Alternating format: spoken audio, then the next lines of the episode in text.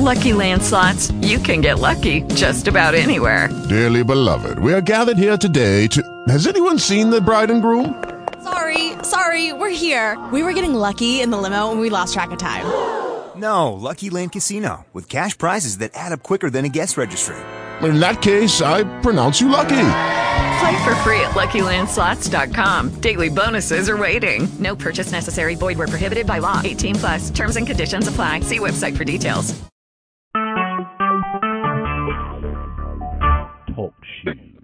Recorded live. Good evening, and thank you for joining Jesus Christ Ministries Global on tonight as we as we delve in deeper into the spiritual gifts of the Holy Spirit.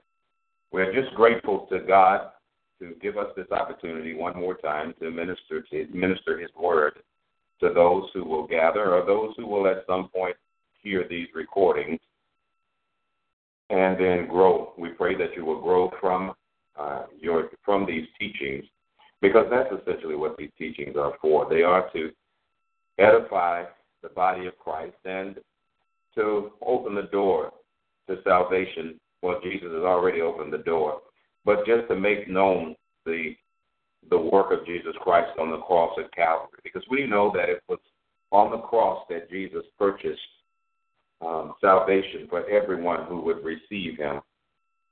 And so tonight, uh, we're going to just read um, from Romans chapter 12, verses 6 through 8. Romans 12, now opening scripture, and I'm going to ask our executive pastor to open us up in prayer following the scripture. Romans 12, verses 6 through 8. And this is where it reads Romans 12, verses 6 through 8.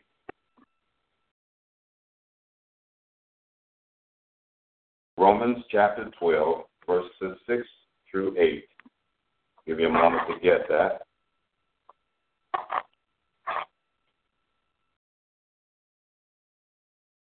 And it reads, Having then gifts differing according to the grace that is given to us, let us use them.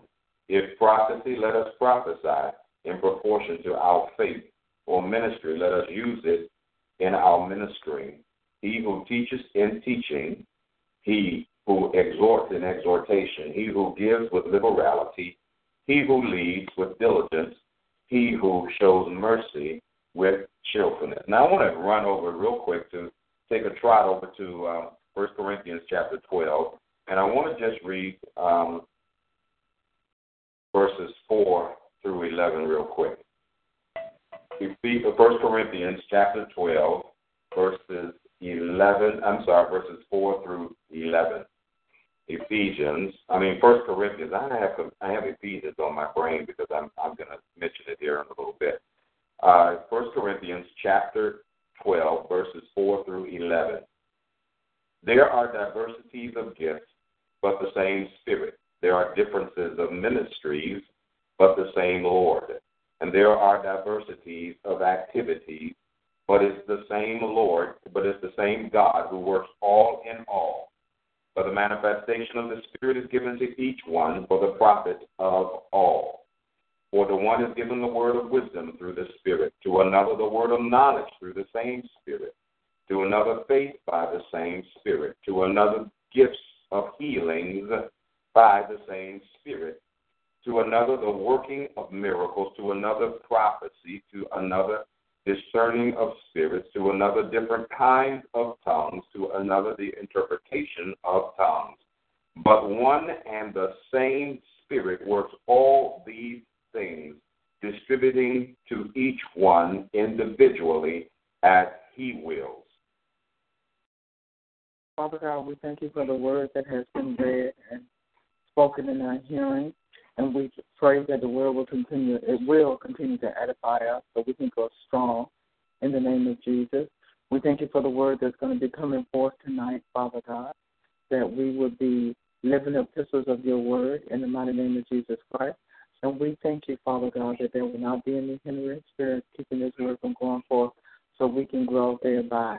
And we thank you for those that are on the call In the mighty name of Jesus Christ, have your way in their lives. Have your way in this place, Father God, as we learn of you. And as we go forth, Father God, to let our light so shine so people can see our good works and we glorify, Father, which is in heaven.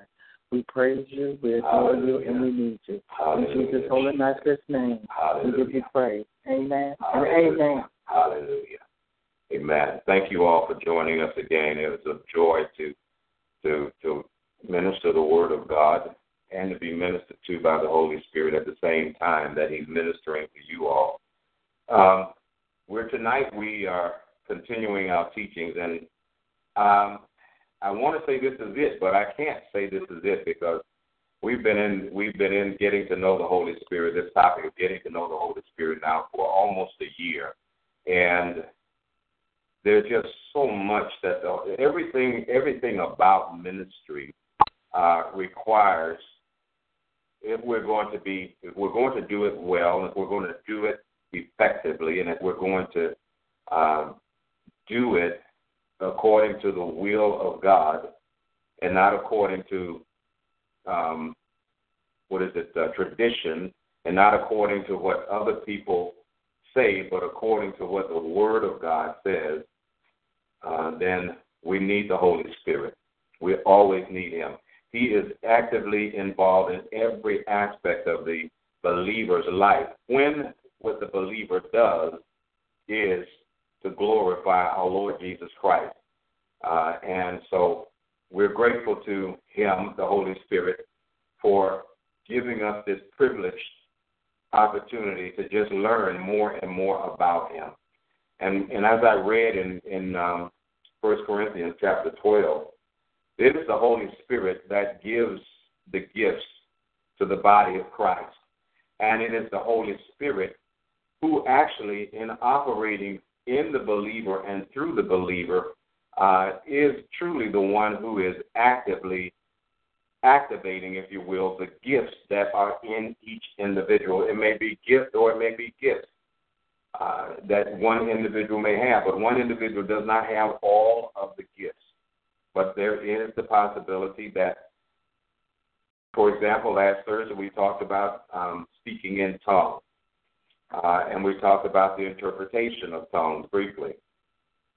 And it would appear that um, there are both interpreters, aside from the individual who speaks in tongues, but there is the also the individual, if he asks God for it, if God feels, and if God has purpose that he, he or she should have the gift of interpretation, not only will he he or she have the gifts of speaking with other tongues, but also the gift of interpreting those tongues. And so tonight we're going to talk about something that um, I, as we would say in ministry, cut my eye tooth on in ministry, and that is evangelism. Uh, the word uh, euangelistas, euangelistas, and that's spelled E U A N G E L I S T A. Euangelistas is written in English. It means it means evangelist or the one who proclaims the good news.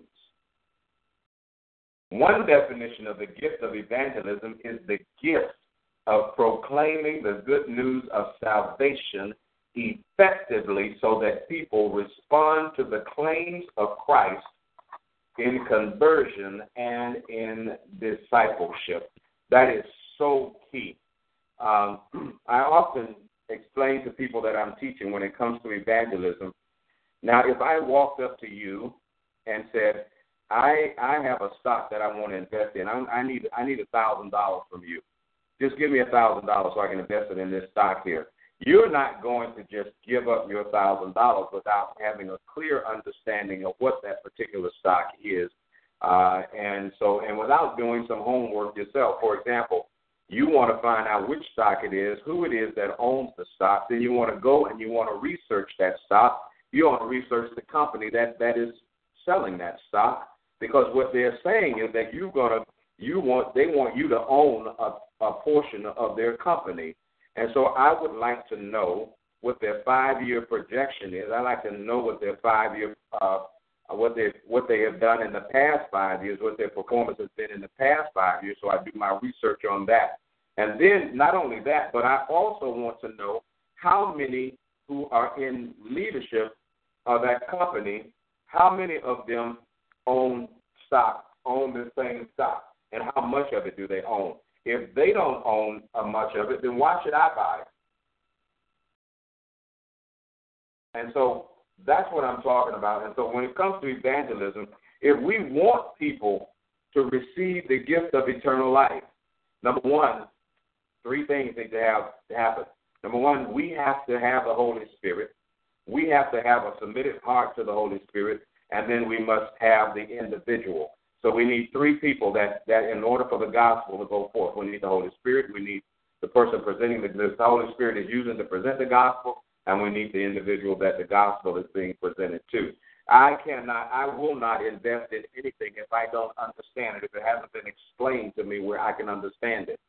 My wife and I had the privilege of sharing the gospel down in South Carolina, Summerville, South Carolina, uh, and uh, to a young, to a woman. And when we finished, she, she, what did she say, dear? Y'all like the ram in the bush. Y'all, y'all, y'all like the ram in the bush. Uh huh. And that you guys explained it that even a, a five-year-old child can understand. Can understand it, and that's what we're talking about when it comes to evangelism. It has to be something that is explained, uh, and we'll probably deal with a little bit of. Uh, we'll probably get into it uh, just a little bit on tonight, time permitting. But several things are involved in the gift of evangelism. There are several things, and I'm going to give you. Um, there are five. Let me just say, I'm going to give you five things that are involved in the gift of evangelism. And it is one of the gifts of the Spirit. Uh, here's the first thing. Uh, if you have a gift for evangelism, then number one, you have a burden for the lost. You have a burden for the lost. And that's so important, having that burden for the lost. Uh, the one having this gift has a great desire to see people saved. You have this gift. You want, you have a strong desire to see people saved. That's important. Um, the other thing, the second thing about the gift of evangelism is um, that it involves proclaiming the good news. It involves proclaiming the good news. The evangelist is one who proclaims the good news. It's just that simple. When men like the apostles, like Philip, like the, like Billy Graham and Benny Hinn, clearly have the gift of evangelism, it is not necessary, though, to restrict the gift of evangelism to mass evangelism. A lot of people say, well, if I can't do it like Billy Graham, if I can't do it like the apostles, if I can't do it like Jesus, or if I can't do it a whole crowd like everybody else, then I'm not going to do it. Well, everything begins with a step, um, a first step, uh, and it's okay. One of the one of the core values, the second, actually the second core value of our ministry is uh, personal development. Is the first one, and then personal and corporate evangelism is the second um, core value within uh, within our for our ministry. It's, it's important for us to understand that. So, and I, I brought that up to simply say this that we don't always do mass evangelism. Mass evangelism doesn't always uh, uh, involve a massive, on, it does perform on a massive scale. And evangelists will also share the good news with unbelievers on a one-on-one basis. Ordinarily, that's fine. If you are a man uh, sharing with another man or a woman sharing with another woman. Uh, but what I like, ideally, what I like to see is at least two to three people um, meeting with one individual or a group of individuals to share the gospel. Because while the one while one is sharing the gospel, the other two are praying underneath their breath against distractions, against hindrances, against doubt, um, against the influence of Satan, uh, that the mind of the individual to whom the gospel is being presented is clear so that he or she may hear the word and receive it, uh, and then therefore receive eternal life. So that is so important. But evangelism is not just uh, corporate, uh, but it is also individual, one on one. Number three, evangelism, the gift of evangelism involves a clear presentation of the gospel. I explained that just briefly when I when I opened up here. It involves a clear presentation of the gospel. The evangelist has the ability. If you are if you have the gift of evangelism and you've and you've perfected your gift, then you have the ability. You always have the ability, whether you whether you stumble over it or whether you're well honed in, in sharing, you have the ability to present the gospel in a simple and clear fashion. Jesus proclaims, the evangelist rather, proclaims the basic needs of salvation. We know that everyone is a sinner. Romans 3.23 says, for all have sinned. All have sinned. That means that no one is no one is, is without sin. And because the word says all have sinned, we can go all the way back to Jesus' mother Mary and know that she is a sinner. She was a sinner, but she was highly blessed and highly favored of the Lord. Uh, there's a difference. Doesn't mean that because you are blessed and highly favored of the Lord that you were not a sinner. David was a man after God's own heart, yet he was a sinner, and God thought very favorably of him and loved him and promised him that there will never cease to be uh, his throne. His throne will never cease. And Jesus Christ is from the seed of David, and so he seated on the. He will come back on the in his second term, and he will sit as king over all the earth, and he will rule the earth for a thousand years or millennium, as they say. And but we won't go into all of that. But the point is that one person is perfect and that's Jesus Christ. He was the only one that was without sin. Everyone else is a sinner. Now, is that clear? Or do I need to explain it more? Yeah. Yeah. Everybody is a sinner. No one is perfect except Jesus. Uh, so, evangelism, and when we're talking about proclaiming the basic needs of salvation, we're talking about everyone is a sinner. We're talking about the substitutionary death of Christ. And when we talk about the substitutionary death of Christ, Colossians, uh, uh, First, Corinthians chapter five, verse twenty-one. If you have your Bibles, go there real quick. Second Corinthians chapter five, verse twenty-one. we talk about the substitutionary death of Christ. Christ died, vicar- died vicariously for you and I. So a substitutionary death. Verse 21. First, Second Corinthians chapter 5, verse 21. Second Corinthians chapter five, verse twenty-one. And we see, uh, I love this. While you guys are looking for that, I just I just had another scripture just hit me on my heart, and I just wanna I wanna bring that up too, if I can remember.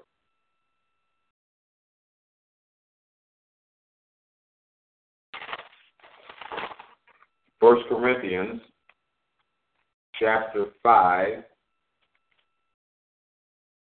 verse 21. If you have it, please read it. Did you say Second Corinthians five twenty one or first? Five. Second Corinthians chapter five, verse twenty one. For he has has made him to be sin for us, who knew no sin, that we might be made the righteousness of God in him. Mm-hmm. So you see, we so he died a substitutionary death for us and then, of course, First Peter chapter 2. Um, I'm going to just read uh, verse 24 and 25. Actually, let me just read verse 24. Let me read 24 and 25. Here's what he says. First, First Peter chapter 2, verse 24 and 25. And we see we're speaking of Jesus. who himself, speaking of Jesus now, who himself bore our sins in his own body on the tree, that we, having died to sin, might live for righteousness, by whose stripes you were healed. For you were like sheep going astray, but have now returned to the shepherd and overseer of your soul. That is the Lord Jesus Christ. So you see that Jesus died, and even in Isaiah chapter 54, um, that very same scripture there. Um, let me make sure that I'm I'm absolutely right here. Yeah, 53 rather. It says, and then of course it says very much the same thing uh, as I just read. But I'm just going to read a little bit of Isaiah 53 all the way up to from 1 to 6. Listen, who has believed our report, Isaiah says, and to whom has the arm of the Lord been revealed? For he, has, he shall grow up before him as a tender plant and as a root out of dry ground. He has no form of comeliness, and when you when we see him, there is no beauty that we should desire him. He is despised and rejected by men, a man of sorrows and acquainted with grief. And he and we hid, as it were, our faces from him. He was despised, and we did not esteem him. Surely he has borne our griefs and carried our sorrows. Yet we esteem him stricken, smitten of God, and afflicted. But he was wounded for our transgressions, he was bruised for our iniquities. The chastisement of our peace was upon him, and by his stripes we are healed. All we like sheep have gone astray. We have turned everyone to his own way, and the Lord has laid on him the iniquity of us all. Jesus, now listen, you probably didn't recognize this, but this is the this is the only time when when God is speaking of, of the of the prophet to come or the one to come, the only time that God mentions human sacrifice is when he's talking about Jesus. Only Jesus could pay the penalty for your sins and mine. And only Jesus was capable of bearing those sins because he was he was brought into the world for that reason for that reason, that you could, that he could take all the sins and every temptation that Satan had to offer um, that he uses to confuse men and create chaos and, and hatred throughout the earth among men, from men to men. He took all of that, was tempted by all of that, and he remained pure and undefiled by the wickedness of Satan. And then he was taken to the cross and nailed to the cross because he was the only one that was perfect and could do it. And he paid the penalty for your sins and mine on the cross. So it wasn't the death that saved us, it was the crucifixion. It was the nailing of him to the cross. The, the, and and the, he, because when they nailed him to the cross, they nailed our sins to the cross. When his blood was shed, it was poured out that we might have life. Uh, Lord have mercy. I, I want to deal with this thing, but I don't have the time. But just understand, He died for our sin. So when, when the evangelist talks about the substitutionary death of Christ, that means He died in your place and mine. Rightly, we should have been the ones to pay the penalty for our own sins. He never did anything. That's why 2 Corinthians chapter 5, verse 21 is so important. For God made him who knew those sins to become sin for us, so that we through him might become the righteousness of God, that we may come into right standing with God, that we might have relationship with God. I'm telling you, I love it. I love it with all my heart. Thank you, Jesus. Not only does the evangelist proclaim the basic needs of salvation, like the sin and the substitutionary death of Christ, but we receive this gift by faith. Faith is the key that unlocks the door to eternal life.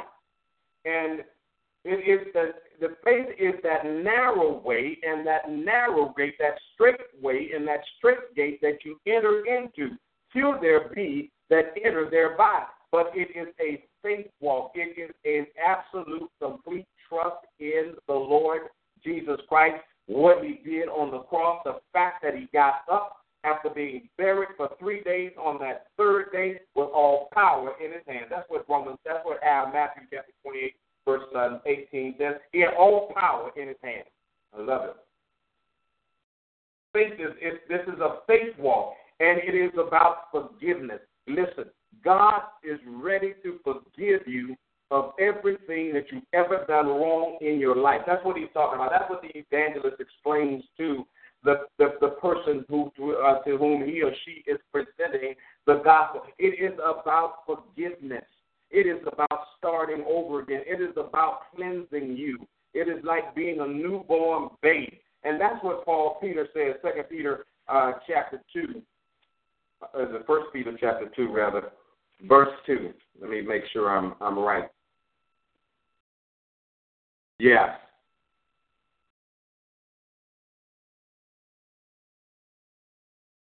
Second Peter, First Peter rather, chapter two, uh, and just verses uh, verse two. He says, "As new babe, newborn babe, desire the pure milk of the word, that you may grow thereby." If indeed, now he says this, and indeed, and he qualifies, if now you have tasted that the Lord is gracious. So you have to believe. This is a this is a faith walk. This is a faith walk. It cannot be anything else. Uh, and um, and it's about reconciliation. Uh, when you when, reconciliation, I'm gonna I'm gonna give you a definition for reconciliation, and then I'm gonna and there's a word in there called enmity. And I want to define that word enmity as well. And it, it, the word reconciliation refers to a change that is performed in the personal character of the sinner who ceases to be an enemy to God by his wicked his or her wicked works that yield up to him or to God full confidence and love. We want reconciliation is is the is the is uh, is the removal, if you will, of the enmity that separates us from God.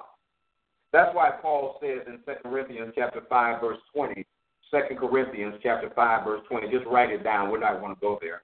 But 2 Corinthians chapter 5, verse 20, he says, he tells to the uh, the Corinthians, the first Corinthians, the Corinthians, he says, I beseech ye, brethren, in other words, Corinthians, he says to be reconciled to God. And what does it mean to be reconciled to God? It means to lay aside their enmity. And enmity is defined as hatred, deep rooted hatred. We want, and enmity is spelled E N M I T Y, enmity. And it means deep rooted hatred. And so, what I love about Romans is that it says that while we were still the enemies of God, Christ died for his enemies. He paid the penalty for his enemies. And who are his enemies? Those who are sinners have no relationship with the Father, nor with him or the Father.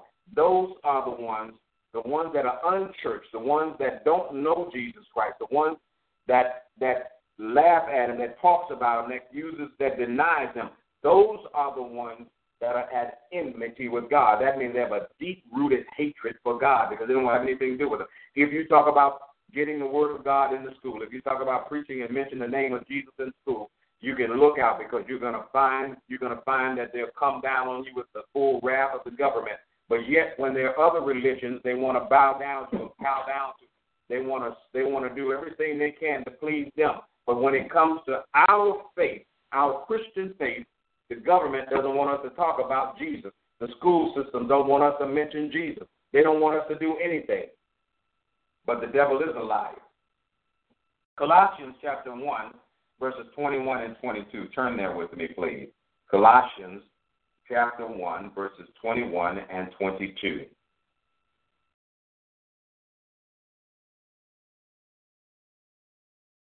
And uh, EP, Colossians. EP, feel free to jump in and and, and, and Colossians. share. Chapter twenty, chapter one, verse twenty-one and twenty-two, verses twenty-one and twenty-two. In the body of his flesh through death to present you holy and unblameable and unreprovable in his sight. Twenty-one and twenty-two. Okay. 21, okay. And you that were sometime alienated and enemies in your mind by wicked works, yet now have he reconciled in the body of his flesh to death to present you holy and unblameable and unreprovable in his sight. See, God, see, what Jesus does is when we talk about reconcile, I know that enmity is deep rooted hatred, but what he does is he he takes away like the parting of the Red Sea, if you will, and the drying of the ground to afford the, the children of Israel the cross to cross the Red Sea without incident and without the loss of life. That's what God. That's what Jesus does. He parts.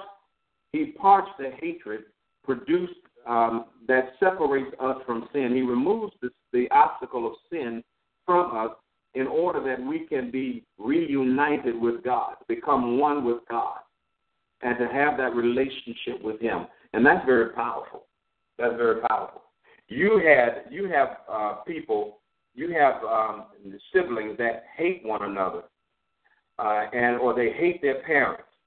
But over time, God works in their heart, and He clears away all the obstacles, all the things that kept that kept that wedge between them, and then it is the reuniting of them in unity, and they become they become you know, loving, caring uh, family members again because they respect one another. They, they, you know, they learn to and come to enjoy one another because life is too short for there to be enmity and hatred between siblings or anyone for that matter.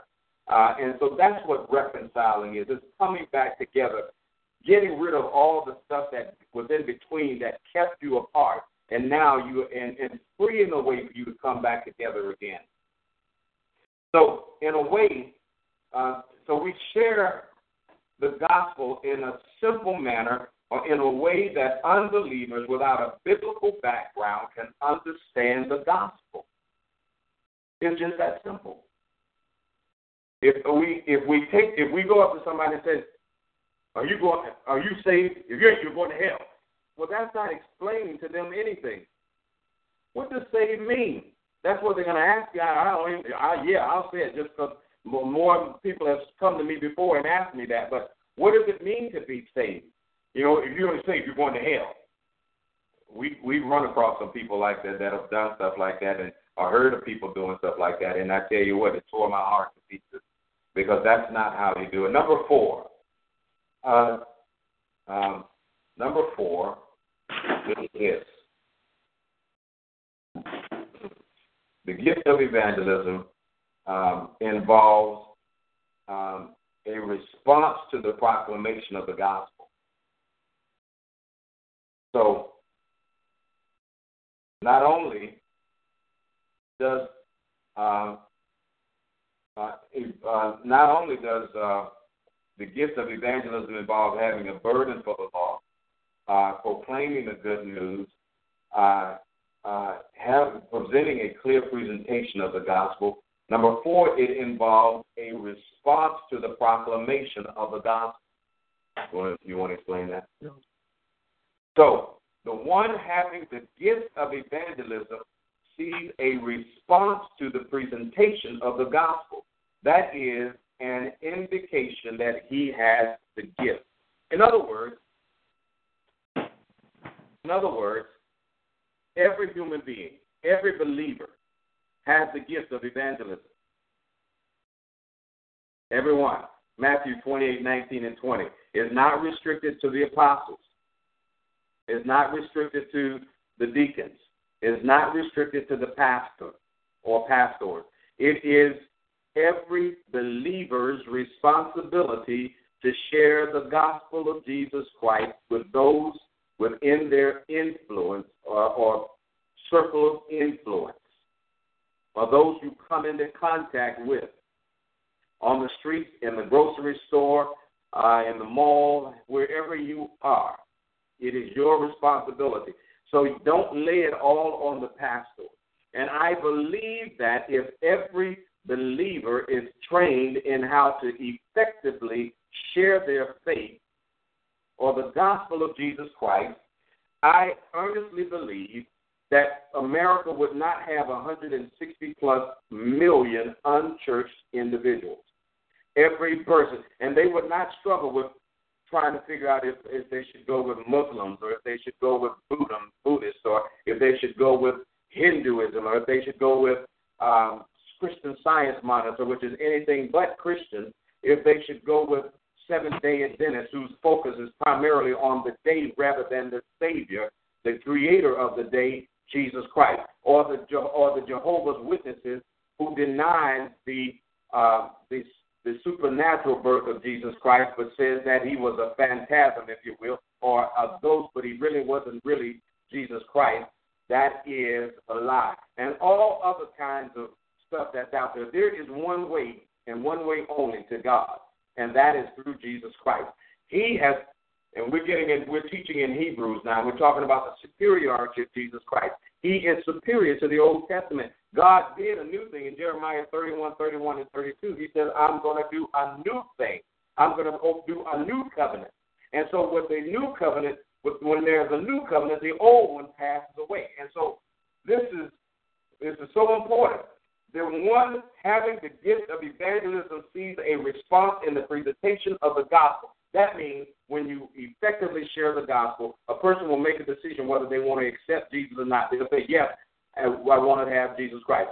We say we ask people two questions when we talk to them. We establish a rapport very quickly if we're talking with them over on the street. Uh, uh, and the first question we ask is, have you come to the place in your spiritual in your spiritual life, in your thinking rather, have you come to the place in your thinking where you know for certain that if you were to die today, sure hope that didn't that wouldn't happen, that you have eternal life. Uh, and or and I like to add, or is that something you're still working on? And they will either say yes or they'll say I'm still working on it. And I thought, and, and then the second question, well, the first question lets me know whether they think they're going to have eternal life, and the second question tell me who they are depending on for that eternal, who or what they are depending on for that eternal life. And that is, suppose you were to die today and stood before God, and He were to say to you, why should I let you into my heaven? What would you say to God? And it is in their answer to that question that gives me an indication uh, that they may not be saved. And I say may not because some people can't articulate, even though they're saved and have given their life to Christ, they may not be able to articulate clearly that they've done that. And I've encountered, my wife and I have encountered that on a number of occasions where we've gone through the gospel presentation and then we ask them, Would you like to receive the gift of eternal? Life? Does this make sense to you? Would you like to receive the gift of eternal life now? And then and then let me clarify. And then we clarify what we mean by that. And then they answer. Some of them said, Well, I've already done that. I did that. I said, Oh, okay. You've already done that. So then my question then is, how has your life changed since you've received the gift of eternal life? How has your life changed? And what do they say there? They give us an example, right? Yes. Uh huh. So your testimony would be that, and my testimony would be, and that's where you, and that's where your testimony comes in at. And I forget it. Um, um, Revelation is it ten twelve or Revelation ten twelve or twelve ten or something like that. That we are overcome by the blood of the Lamb and by the word of our testimony. I forget exactly where that is in in Revelation. Um, um, and maybe I'm just gonna be messing messing up here trying to trying to find it. But we overcome by the blood of the Lamb and by the word of our testimony. What and see, no one can, no one, they can say all manner of things, but they cannot refute your testimony because this is something that happened to you, not to somebody else. And that's what we have to understand that we overcome by the blood of the Lamb and by the word of our testimony. So the fourth response is that the fourth thing is it involves a response to the proclamation of the gospel. You always want to get a response from Revelation twelve eleven. Twelve eleven. Okay, I was close.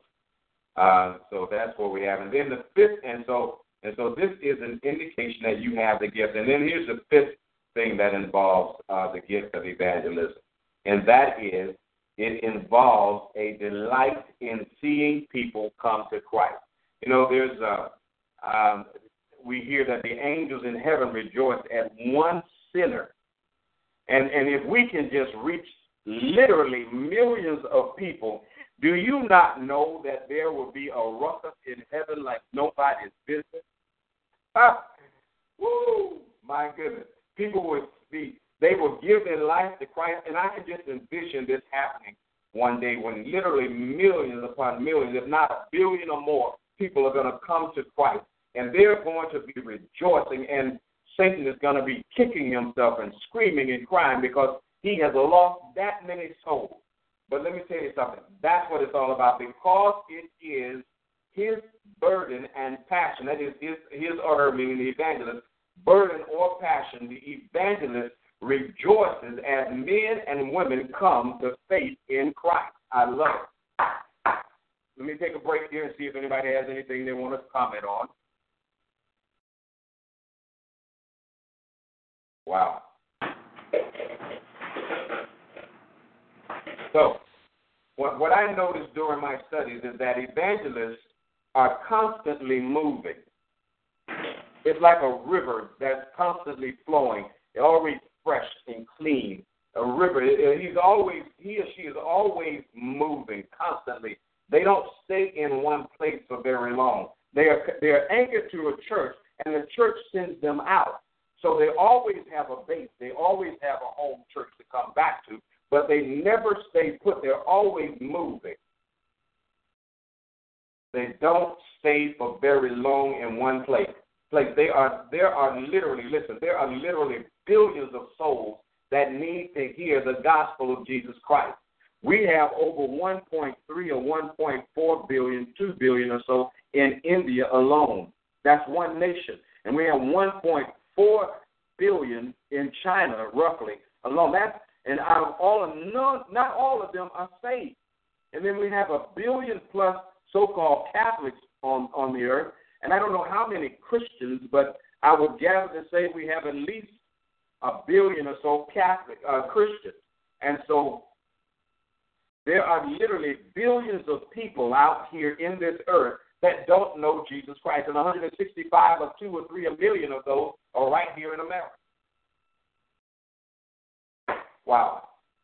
So when Jesus said to the apostles that they will be witnesses of him, both in Jerusalem and in all Judea and in Samaria and unto the uttermost parts of the earth, Acts chapter 1, verse 8. We want to write that down. Acts chapter 1, verse 8. I do not believe he intended evangelists to remain stationary. Because if you remain stationary, you will be ineffective. You will be ineffective because nobody would come to you. You would not generate contact with anyone because you're stuck right where you are. You have to move. It is the, it is a it, and I see evangelism under the broader umbrella of mission, where we are going, going and doing and doing. In fact, if we were to look at the life of Jesus, we'll notice that when people tried to keep him from his earthly assignment, he simply told them, I must preach the kingdom of God to other to the other cities also because for this purpose I have been sent. And he was preaching in the synagogues of Galilee. Luke chapter 5, verse 43. Jesus is our example. He is the example that we must follow. That's what the evangelist, that's who the evangelist follow. He or she models themselves after the model that was that has been presented in the gospel, Jesus Christ. Evangelism cannot be limited to the four walls of a building because everybody doesn't come into the building. And please stop calling the building church because it isn't. Every believer is the church. Every believer is, as Peter, I believe he calls him, a living stone, or Paul, one of them, a living stone. A living stone. That means each one of us God is shaping and molding us, and we all fit into the body of Christ, or the we form the body or the building of the holy temple. That's why uh, that's why Paul says, "What know ye not that you are the temple of the Holy Spirit, which is in you, which is given unto you of God, that you are not your own, for you have been bought with a price. Therefore, glorify God in your body and in your spirit, which are God's. We are living stones. And not only are we living stones, but we are living epistles. We are the written, we are the visible uh, example of the written gospel, the written word. So when we walk and when we talk, we ought to exude Jesus Christ. That's how he gets his glory. That's how he that's how God is glorified. So uh, so why do we have to go out and tell people the good news of Jesus Christ? Because we have been commanded to do so. Matthew 28, 19, and 20. We have been commanded to do so. Matthew chapter 28, verse 19 and verse 20. But just as important, there are people in the world that would love to know that they have a choice between eternal life and eternal damnation. Hmm? Eternal damnation. Yes.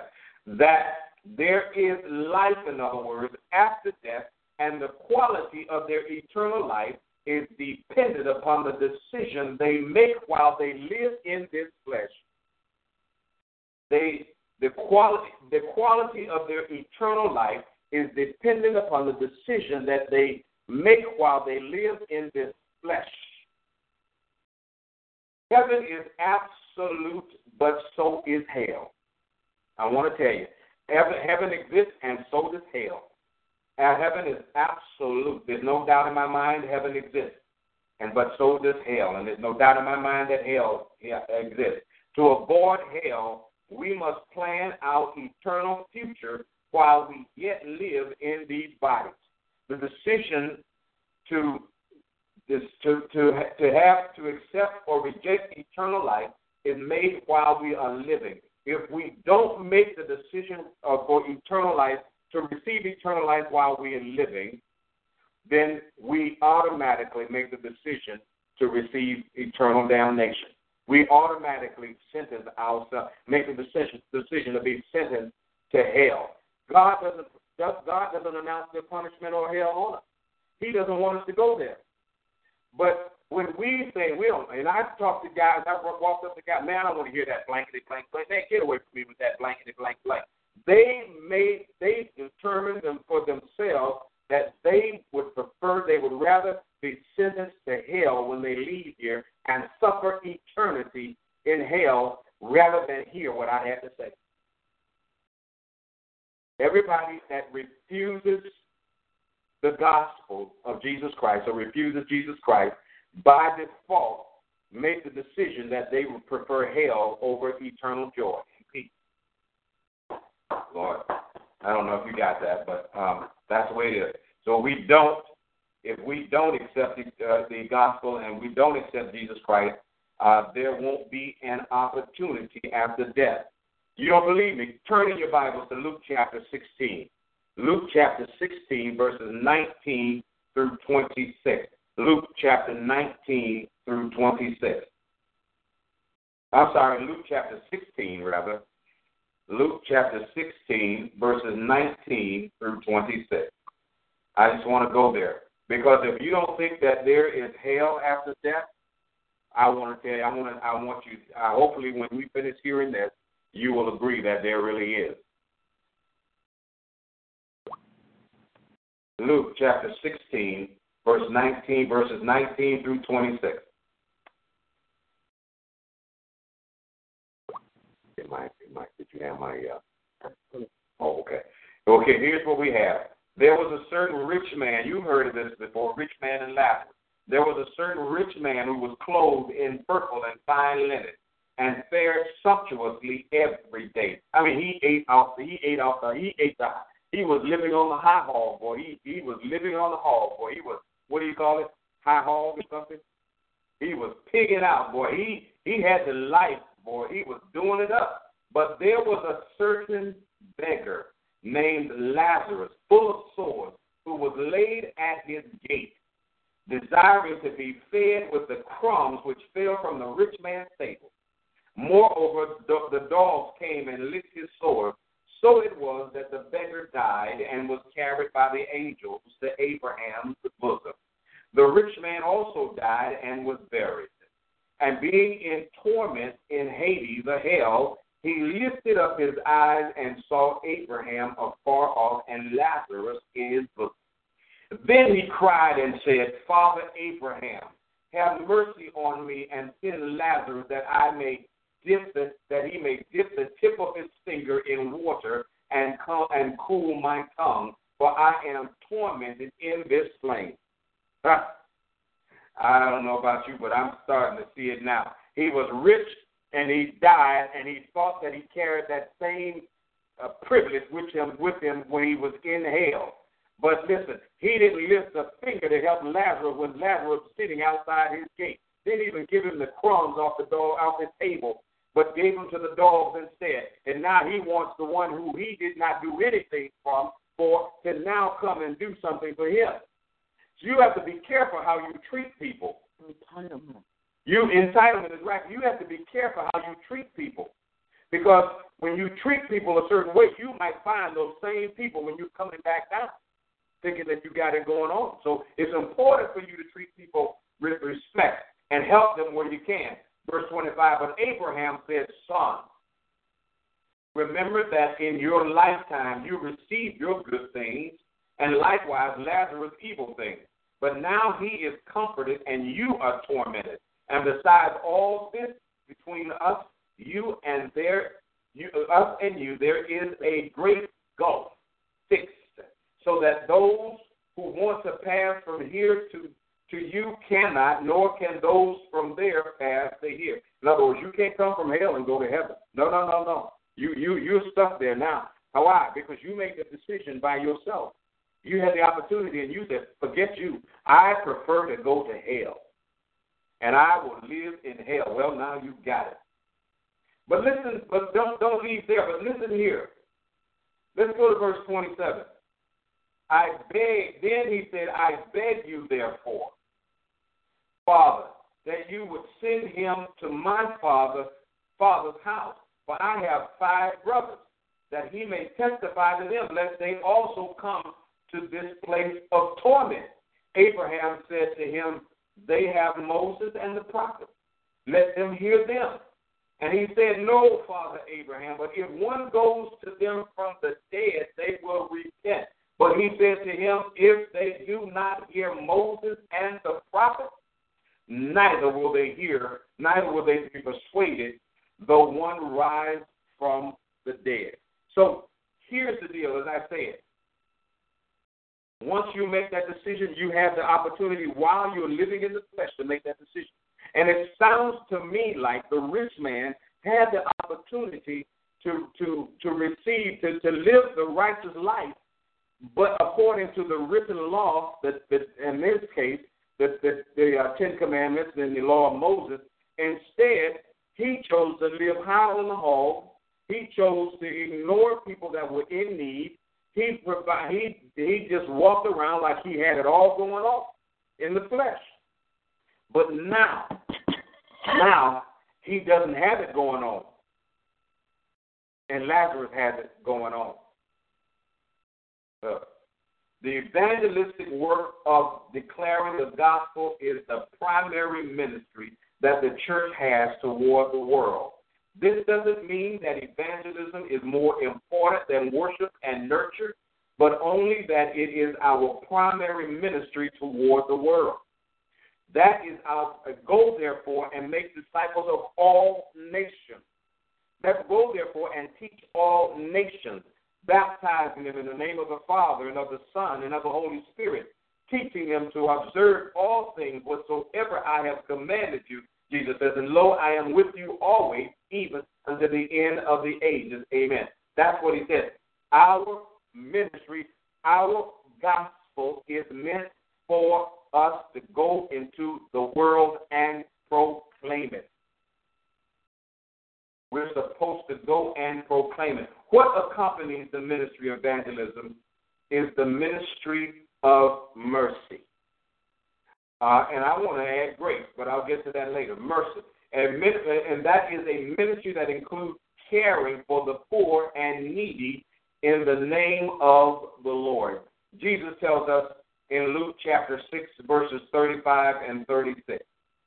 Jesus tells us in Luke chapter 35, 6, chapter 6, verse 35 and 36, love your enemy, do good and lend, expecting nothing in return, and your reward will be great, and you will be sons of the Most High, for he is kind to the ungrateful and the selfish.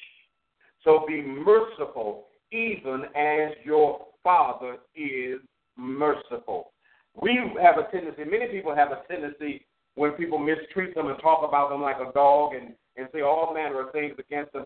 We we have a tendency to get to bristle up, to, to push away from them, don't want to have anything to do with them, and look down on them and say, Hey, I ain't gonna keep my business, I ain't gonna mess with that anymore. Forget that, burn me once, you ain't gonna burn me twice. And that's okay, that's understandable. You you tried once, and and you tried to be decent to the people once, and they didn't want to have anything to do with you. They talked about you like a dog. Keep your distance. You know, love them from afar. Don't hold it. Don't hold it in. Don't hold the grudge in. Forgive them. Give it to God and move on because it's not you that they don't like. It's the God in you, and they're dry, they're driven by the God in them, which is the God of the world, Satan.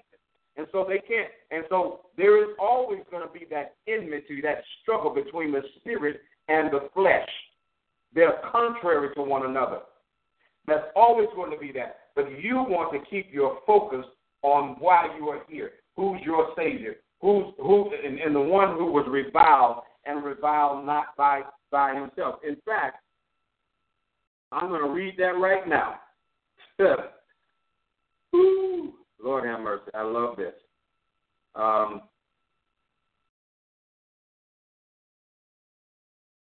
let me find that now. Well, let me let me just move on here. But I know what I want to say. I know where I want to go. Oh, never, never mind. Don't worry about it. Uh, but the point is, Jesus' explanation is that we are to imitate God in being kind. That's what he's talking about in Luke chapter 6, verse 35 and 36. He's trying to, what he is explaining to us is that we are to imitate God in being kind to those who are being ungrateful and selfish as well. So their unkindness to us is not a license for us to treat them the same way they treat us. Who being resolved did not retaliate, suffering did not threaten, but he gave himself. Right. Jesus didn't retaliate. He could have he could have easily said, you know what, God, you know what, Father, you know what, forget this. I'm coming right back and resume my position on, on uh, next to you in heaven, on my throne in heaven right now. I'm not going to deal with this. Uh, these people here, they're crazy. They don't want to hear nothing I got to say. They're crazy. They're stupid. They're blind. They just can't see. But if he had done that, if he had done that, where would you and I be today? And that's why you and I can't take that attitude that that that, that when somebody mistreats us and we turn around and talk bad about them and mistreat them as well. Because that's not the Christian thing to do. Yes, they mistreated you. Okay, fine. Walk away, leave it alone, pray for them, stay away from them. If that's possible, as much as possible, stay away from them. Don't have anything else to do with them, but pray for them. Don't hold any anger, anger in it. Don't hold any animosity. Just don't. Just pray for them and ask God to forgive them and ask God to help you to get over what how they treated you so that you don't so you're not bogged down with that stuff. Because if you have unforgiveness in your heart, then your father will have unforgiveness towards you. You get what you give. Mm, I love that. You get what you give. By way of example, Jesus did not try to heal only those who accepted him as Messiah. Rather, when great crowds came to him, he laid his hands on every one of them and he healed them. That's Luke chapter 4, verse 40. So, another reason we evangelize uh, can be seen in the book of Acts. In Acts, there is a frequent connection between proclaiming the gospel, even in the face of opposition, and being filled with the Holy Spirit. Listen, and, and I'm going to have to end on this. There were times when I was out in the street and all kinds of stuff was going on. People fighting and not wanting to hear the stuff, all that stuff going on. But right in the midst of me sharing the gospel with some people that were there, and there were people that said, I don't want to hear that stuff, and yet they stood right there while we were ministering, sharing the gospel with others. And the ones that we, and so we just ignored them and we kept presenting the gospel. And when we finished presenting the gospel, the person that was supposed to receive it at that particular point in his or her life received the gospel of Jesus Christ, received Jesus Christ, and was saved at that very moment in the midst of the opposition against us. So just because there's opposition doesn't mean you stop. And I'm just talking from experience. Well, it's 7:30, and I didn't get through it all. Gosh Almighty, there ought to be a crime against time. I'm sorry, that would be a law against time. Well, that's it for tonight. I'm sorry that we'll have to finish this next uh, Thursday. But uh, thank you for joining us and I want to be true to our time. Is there any prayer requests or any comments before we move forward? Anybody that wants to give their life to Christ or to have a relation or to become a member of this ministry, Jesus Christ Ministries Global, or if you are backslide and you want that joy restored in your life, I'm here to tell you that God will restore the joy. And if you are in need of prayer, then we're here to pray for you. In any of these areas, feel free. We love to we love to uh, serve you. Please pray for me. Okay. And once we once we uh, start recording, um, then I can ask you. Lucky Land Casino asking people, "What's the weirdest place you've gotten lucky?" Lucky in line at the deli, I guess. Aha, in my dentist's office.